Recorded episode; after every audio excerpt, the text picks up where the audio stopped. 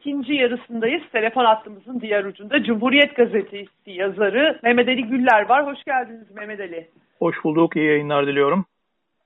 Çok teşekkür ediyorum katıldığın için. E, son bir haftada oldukça hareketli bir gündem var. Karadeniz jeopolitiği diye tanımlıyorum ama herhalde e, Amerika'da Biden yönetiminin e, iktidara gelmesi sonrasındaki süreçte e, ilk hamleleri, ilk ciddi hamlelerini de görüyoruz. Retorikten, e, a, a, retoriğin ötesine geçmiş bir biçimde Rusya ve e, Çin'e yönelik diyelim e, bir takım söylemler gündeme gelmişti. İlk kızışan cephe aslında e, Donbas oldu. E, bunu buna eşlik eden bir Kuzey Akım 2 dosyası var Almanya ile Rusya arasında. Barışçı bir enerji işbirliğini pekiştirecek bir proje. Derken biz bunları biraz tartışırken e, birdenbire bir sanki yeni savaş e, e, bulutları toparlanmış gibi oldu Ukrayna üzerinde uygulanmayan Minsk anlaşması üzerinden ve e, tabii e, Amerikan jeopolitikasında herhalde Türkiye'nin de önemli bir yeri olduğu bir kez daha ortaya seriliyor. Türkiye'de de bir Montre başlığı açıldı. E, öncelikle ben e, tanıtımı yaparken Karadeniz jeopolitiği diye formüle ettim. Biraz dar mı tuttum tam bilemedim ama e, genel durumu e, değerlendirmeni rica edeceğim e, sevgili Mehmet Ali. E, bunca tartışmayı biz neden yapıyoruz? Evet. Ee, bir kere şunu söyleyeyim hani Karadeniz hakikaten pek çok meselenin merkezi haline geldi. Hani bir ucundan senin tanımladığın Ukrayna meselesi, Biden yönetiminin yeni yaklaşımları ama bir yandan da bizim 104 amiralin e, bildirisi bile aslında o eksende hepsi birleşen bir e, mesele haline geldi. E, niye? Şundan.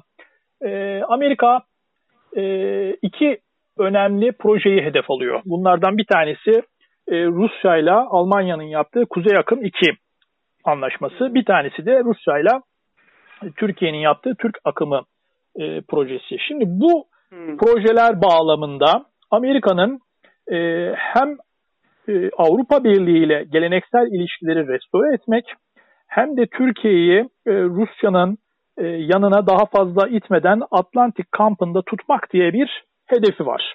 Bu hedefleri Amerikan yönetimi, yeni Amerikan yönetimi çeşitli e, vesilelerle açıkladı. E, evet. Hem e, Münih Güvenlik e, Konferansı'nda e, Biden söyledi, hem Blinken senatörlere e, görev onayı sırasında Türkiye ile ilgili izleyeceği çizgiyi anlatırken söyledi. Şimdi bu çerçeve e, bir anda e, Ukrayna'yı ve Karadeniz'i önemli hale getirdi. Niye? Amerika şöyle bir e, cephe çizmiş durumda. Baltıklardan başlayıp Doğu Akdeniz'e inen bir cephe. Baltıklardan sonra Ukrayna'nın e, olduğu bir Doğu Avrupa cephesi. Onun hemen altından Batı Karadeniz'i kesen bir Bulgaristan, Romanya e, bölgesi. Onun hemen altından Trakya'da Yunanistan e, yığınaklanması Dede Ağaç. Aşağıya doğru Ege ve en aşağıda da e, Girit merkezli Amerika'nın yeni üssüyle e, Doğu Akdeniz var. Şimdi bu Baltıklardan Doğu Akdeniz'e kadar inen e, önemli bir cephe. Bir tarihsel analoji olarak belki şunu söyleyebiliriz. Truman e, Potsdam konferansında Churchill ve Stalin'e şunu söylüyor. Son 200 yıldır e, bütün savaşlar Baltık ile Doğu Akdeniz arasındaki hattın e, sağında ve solunda başladı e, diyor. Hı hı. Benzer tablo bugün de var. Bu cephe çok çok önemli. Şimdi niye burayı cephe ilan ediyor? Amerika Almanya'yı, Almanya merkezli Avrupa Birliği'ni yeniden yanına çekebilmek için e, Rusya'yı birincisi şeytanlaştırmaya çalıştı. Yani Rusya'nın Çin'e nazaran Avrupa ve NATO için daha yakın tehdit olduğunu e, söyledi. Böylece adım adım Rusya'yı şeytanlaştırarak NATO üyeliği düzlemi üzerinden Avrupa Birliği'ni yeniden kendi yedeğine almaya çalışıyor.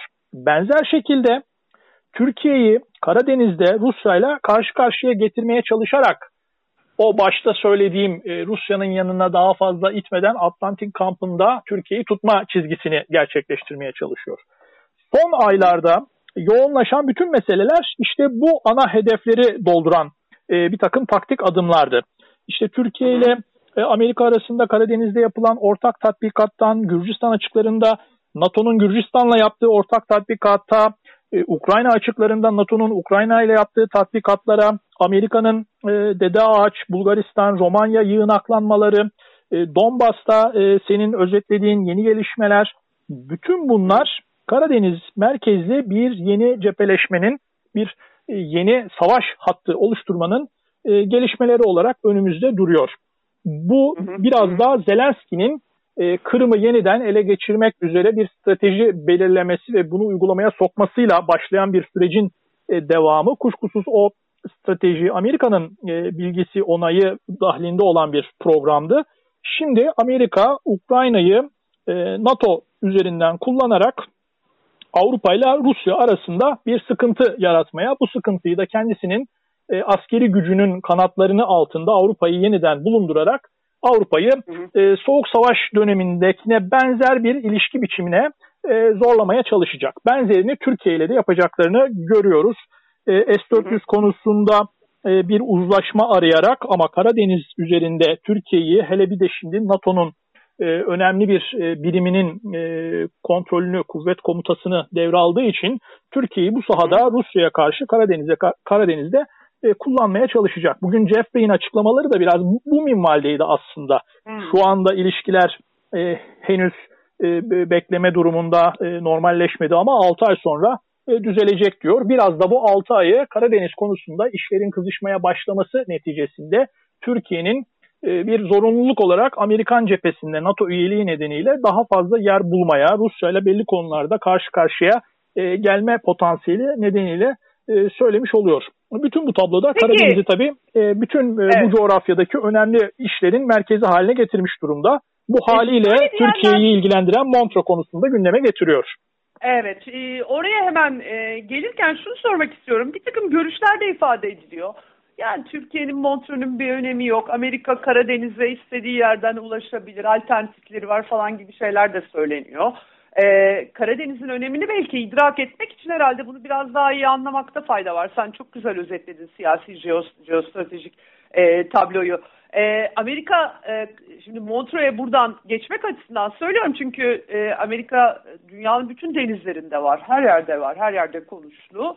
Başka bir güç, onun konumunda bir güç yok. E, e, sadece Avrupa'da söz konusu değil ama giremediği yerlerden birisi e, Karadeniz e, Amerika'nın çünkü Montreux Anlaşması var ve tabii Türkiye'nin e, tarihsel hafızasında da Karadeniz'den oldukça olumsuz gelişmeler geçmişte çıkmış savaşlar ve çöküşler çıkmış öyle bir siyasi hafıza da var. Şimdi Amerika burada buraya hakikaten girmeye çok mu azimli yoksa gerçekten alternatifleri de mi var? Yani Amerika'nın e, buraya girmesi için bir alternatifi yok. Bir kere Karadeniz e, kapalı bir deniz. E, Tuna evet. Nehri e, desek bile oradan zaten her gemi e, seyir e, seyir sefer yapamıyor. E, orası bir nehir netice itibariyle. Bir de e, Tuna neticede Almanya güneyinden e, doğan bir nehir. E, Almanya'nın doğduğu yerine e, Amerika'nın örneğin Hı-hı. gemi getirebilmesi için de e, Fatih gibi Hı-hı. karadan gemi yürütmesi gerekiyor. Dolayısıyla Karadeniz'e Hı-hı. başka bir giriş yok. İkincisi Karadeniz Amerika'nın giremediği denizlerden biri değil, tek deniz.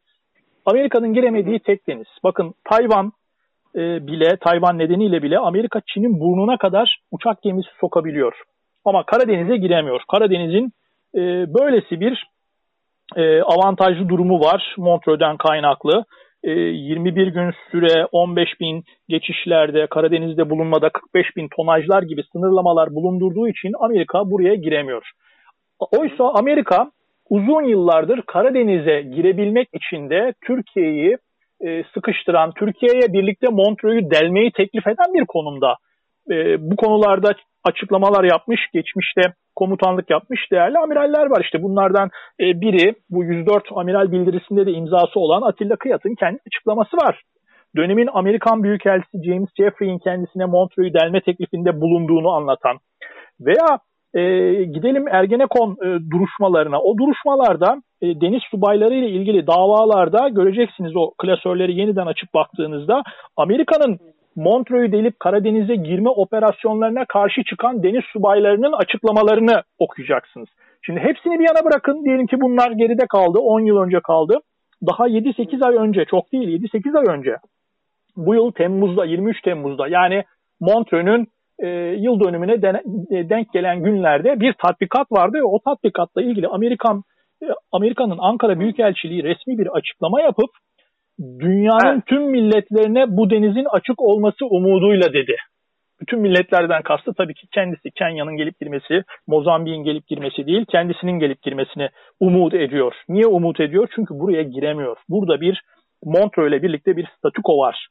Karadeniz'e kıyısı olmayan devletlere burası sınırlanmış durumda. Amerika burayı daha önce delmeye çalıştığında da bu tanımlamayı o zaman da dönemin Genelkurmay Başkanı İlker Başbuğ'du ve çok net bir ifadeyle Karadeniz, Karadeniz'e kıyısı olan devletlerin konusudur deyip kapatmıştı konuyu.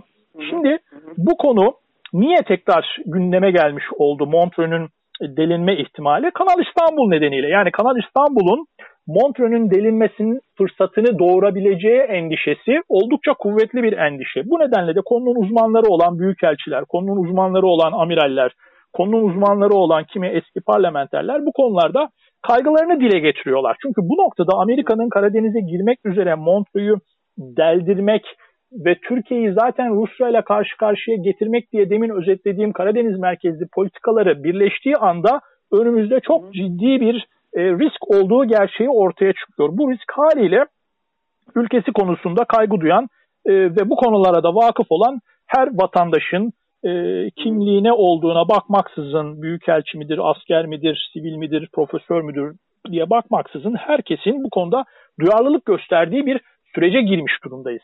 Çünkü aynı zamanda yerel e, bir takım açıklamalar da e, insanları endişeye sevk ediyor. Örneğin hatırlayın geçen yıl e, bu Kanal İstanbul tartışmaları sırasında e, Cumhurbaşkanı Erdoğan çok net bir ifadeyle Montreux'ün bize bir katkısı yok demişti. Şimdi bu açıklama insanları tedirgin etmesinde ne etsin?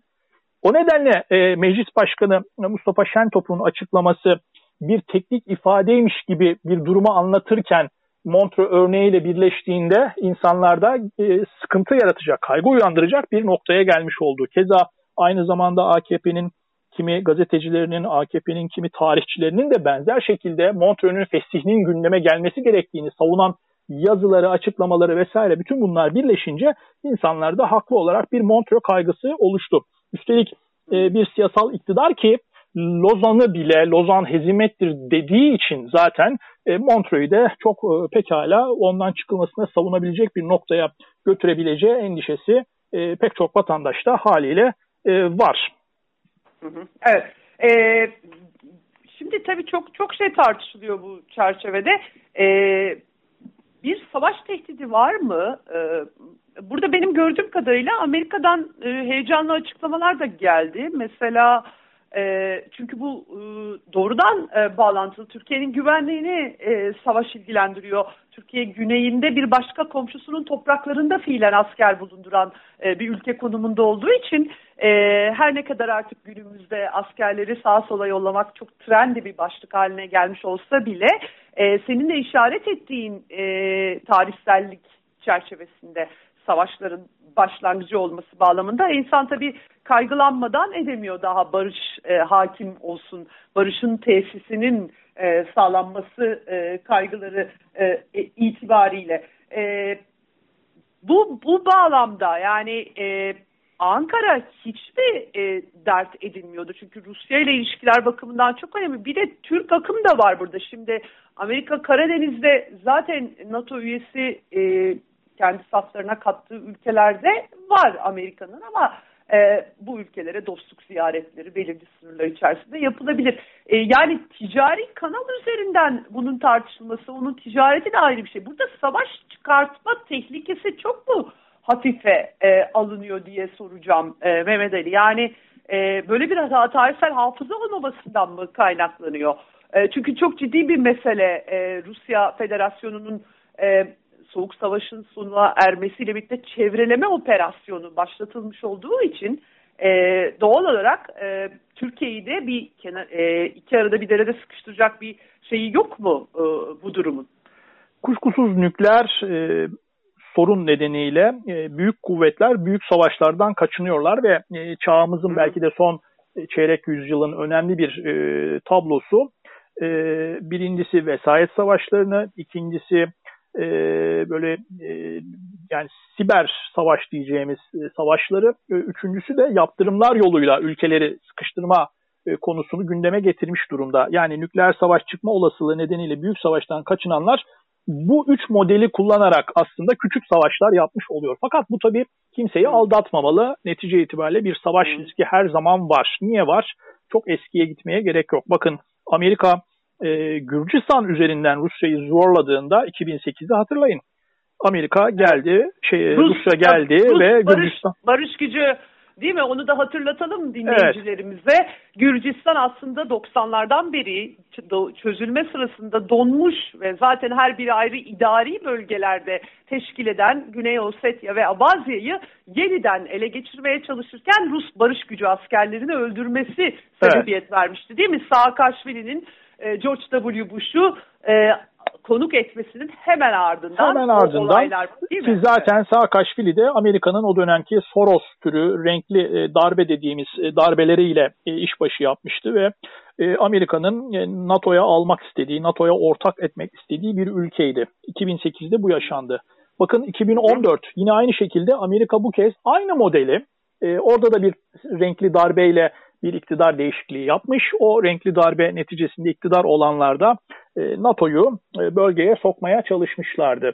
E, ayrıntılarına girmeyelim ama özetle şunu da hatırladım. İşte o noktada da Amerika'nın bu hamlesi karşısında bu kez Rusya, Rusya'yı sıkıştırmaya çalışan Amerika ve ona alet olan Ukrayna Kırım'ı kaybetmişti. Dolayısıyla evet. bunlar yakın tarihimizde son 12-13 yılda bu bölgede Karadeniz'in güneydoğusunda ve Karadeniz'in kuzeyinde cereyan etmiş ve sıcak savaş kısmen getirmiş iki büyük olay. Bunlar yeni dönemde de savaş riskinin olabileceğinin işaretlerine geliyor, e, işaretlerini veriyor. Dolayısıyla bunu göze alarak e, temkinli yaklaşımlar gerekli. E, burada Türkiye'nin tabii e, kendi jeopolitik konumunun değerini görerek hem Amerika'yı hem Rusya'yı idare etme anlayışı var mevcut iktidarın dış politikasında. Evet. Bu doğru e, bir süre götürdü. E, Amerika Türkiye'yi Rusya'ya itmemek için belli bir noktada duruyor. Rusya bir NATO üyesini e, çeşitli alanlarda işbirliği yapabilmiş olmayı çok büyük bir başarı sayıyor ki öyle. Bunu bozmamak için bazı konularda e, sessiz kalıyor, bazı konuları e, rafa kaldırıyor. Ama bunun tabii bir sınırı var, gidebileceği yer var. Özellikle Ukrayna ile son dönemde e, Kırım'ı ilhak, e, Kırım'ın ilhakını kabul etmiyoruz diyen bir e, Ankara yaklaşımı var ki bu hani bağımsız Kırım'ı da istemiyor aslında. Ukrayna'nın Kırım'ını savunan bir anlayış. Şimdi bu var. Ukrayna ile bir takım e, Rusya'yı rahatsız eden silah anlaşmaları var, İHA'lar var. E, zaten NATO düzleminde Karadeniz'de e, çeşitli ortak e, girişimler var. Bütün bunlar Rusya ile Türkiye arasındaki ilişkileri sıkıntıya sokan gelişmeler ve bütün bunlar e, aynı zamanda Suriye'deki e, Rusya-Türkiye ilişkilerini de sabote edebilecek evet. nitelikte gelişmeler. Dolayısıyla Türkiye'nin kapsamlı, bütünlüklü bir strateji izleyerek temel hedef nedir, temel tehdit nedir, o tehdide göre hangi dostlarla, hangi ara kuvvetlerle Türkiye yan yana olmalıdır, olmamalıdır gibi bütünlüklü bir strateji üreterek hareket etmelidir. Bir zaman sonra tamam ben Suriye'de e, Rusya ile işbirliği yaparım Amerika'ya karşı ama Ukrayna'da da Rusya'ya karşı Amerika ile işbirliği yapabilirim demenin mümkün Aha. olmayacağı bir zaman gelecektir. Dolayısıyla evet. bunları görerek uzun vadeli bir stratejik planlama yapmanın e, önümüzdeki dönemde ortaya çıkacak kimi stratejik gelişmeleri şimdiden öngörerek hareket etmenin çok çok kritik öneme sahip olduğu bir süreç içerisindeyiz. Peki. Çok teşekkür ediyorum Mehmet Ali Güller. Ben teşekkür ediyorum. İyi yayınlar diliyorum. Evet, Cumhuriyet Gazetesi